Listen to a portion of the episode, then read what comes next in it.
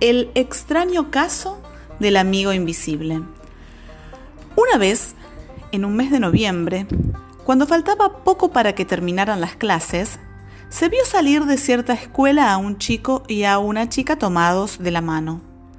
Cualquiera diría que eso no tiene nada de particular, y lo más probable es que realmente no lo tenga.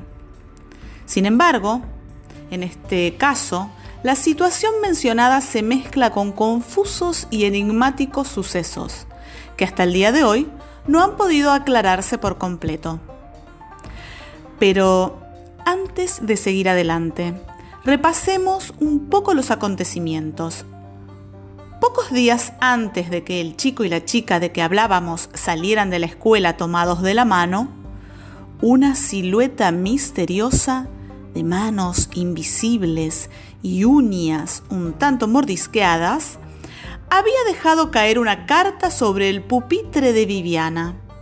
La carta, una vez fuera del sobre y desplegada ante los ojos sedientos de Viviana, decía así. Viviana, mira, realmente no puedo entender que después de tanto tiempo no hayas logrado develar mi identidad. Bueno, esta vez las pistas que te doy tienen que resultar infalibles. Acordate de que dos son falsas y solo una es verdadera. Aquí están. Vivo en una casa que tiene el sótano en la terraza y la planta baja en el tercer piso. Nací el 35 de febrero del año 2582. Estoy enamorado de vos. Chao, tu amigo invisible. Viviana leyó la carta y la volvió a poner adentro del sobre. Por un momento se preguntó si ahí, guardado dentro del sobre blanco, la carta seguiría diciendo lo mismo. La miró al trasluz. Sí, seguía diciendo lo mismo.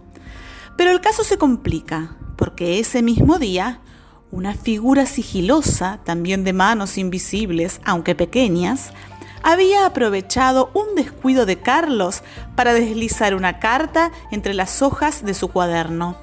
La carta, que la mirada de Carlos devoró en un instante, decía así, Carlos, sí, soy yo.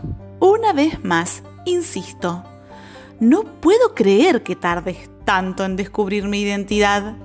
Esta vez te voy a dar pistas muy fáciles. Si las estudias bien, son pan comido. No te olvides de que hay una sola verdadera. Las demás son falsas. Son estas. Una pista de aterrizaje. Una autopista. Quiero a un chico que se llama Carlos. Hasta pronto, tu amiga invisible.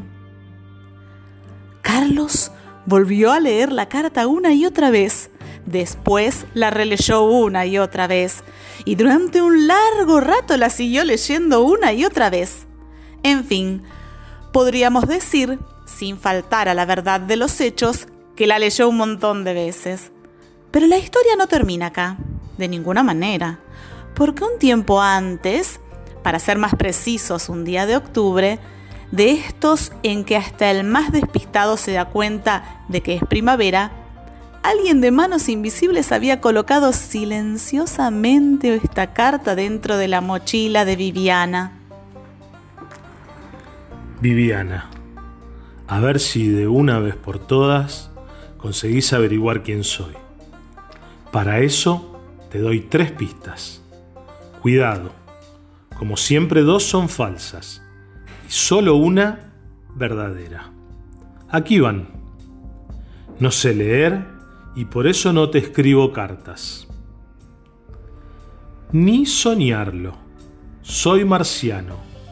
Nací en Marte y nunca salí de ahí. En Marte viví toda mi vida y en Marte moriré toda mi muerte. Cuando te veo, soy inmensamente feliz. Chau tu amigo invisible. Y por extraño que sea, por esos mismos días, otras manos también invisibles habían aprovechado el barullo de un recreo para colocar esta carta entre los libros de Carlos. Carlos, te doy una nueva oportunidad para que de una vez descubras quién soy. No entiendo cómo te cuesta tanto. Bueno, acá tenés tres pistas, mucho ojo, dos son verdaderas y una es falsa. Un helado de pistacho. Un tapiz visto al revés, mejor dicho, al besre y con una letra cambiada. Me encantan la forma en que te reís. Hasta pronto, tu amiga invisible. Todo presentado hasta aquí bastaría para configurar un caso verdaderamente digno de atención, pero hay que agregar que en los meses anteriores, sombras de manos invisibles habían dejado un sinfín de misteriosas cartas al alcance de Carlos y Viviana. Examinemos atentamente una parte de la correspondencia previa a las vacaciones de invierno. Entre muchas otras cartas, hubo una como esta. Viviana, te escribo con una identidad secreta, pero te voy a ayudar a que descubras quién soy. Para eso te doy tres pistas y además te aviso que dos son falsas. Busca bien la verdadera. Aquí están. Mi familia está compuesta así. Mi madre, mi padre, yo, que soy hijo único, y mis dos hermanos mellizos, uno de 15 y otro de 6 años. Mido 17 metros de altura. Me gustas mucho. Chao, tu amigo invisible. Y también una carta como esta. Carlos, mira, te lo escribo sin vueltas. No te puedo decir quién soy. Solo puedo darte algunas pistas para que vos mismo trates de descubrirlo. De las tres pistas que te doy, solo una es verdadera y dos son falsas. Además, una es para armar y otra es medio invisible. Aquí están. Un poco de alpiste mezclado con un poco de tallarines. Un fanático de las papas, ya sean fritas, hervidas o al horno.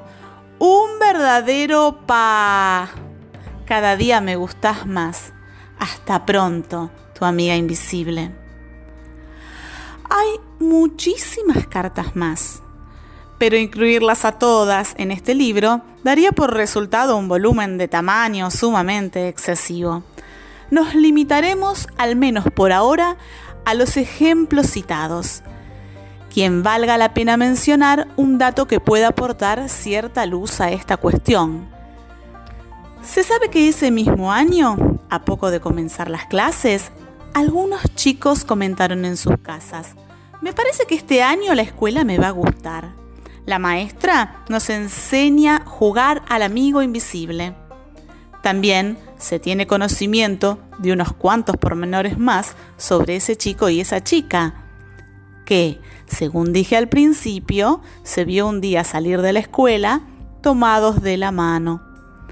Para no abundar en detalles innecesarios, solo diré que ya hace como 20 años que se casaron y que vinieron a vivir juntos al lado de mi casa. Ahora están de vacaciones y yo me encargo de regarles las plantas y les recibo la correspondencia. Ayer mismo recibieron dos cartas. Al cartero no lo vi. Es muy raro, porque apenas sonó el timbre, salí a la puerta y sin embargo no vi a nadie. Pero dejó dos cartas. En una dice Carlos y en la otra Viviana. Los dos llevan el mismo remitente. Tu, amigo invisible. Fin.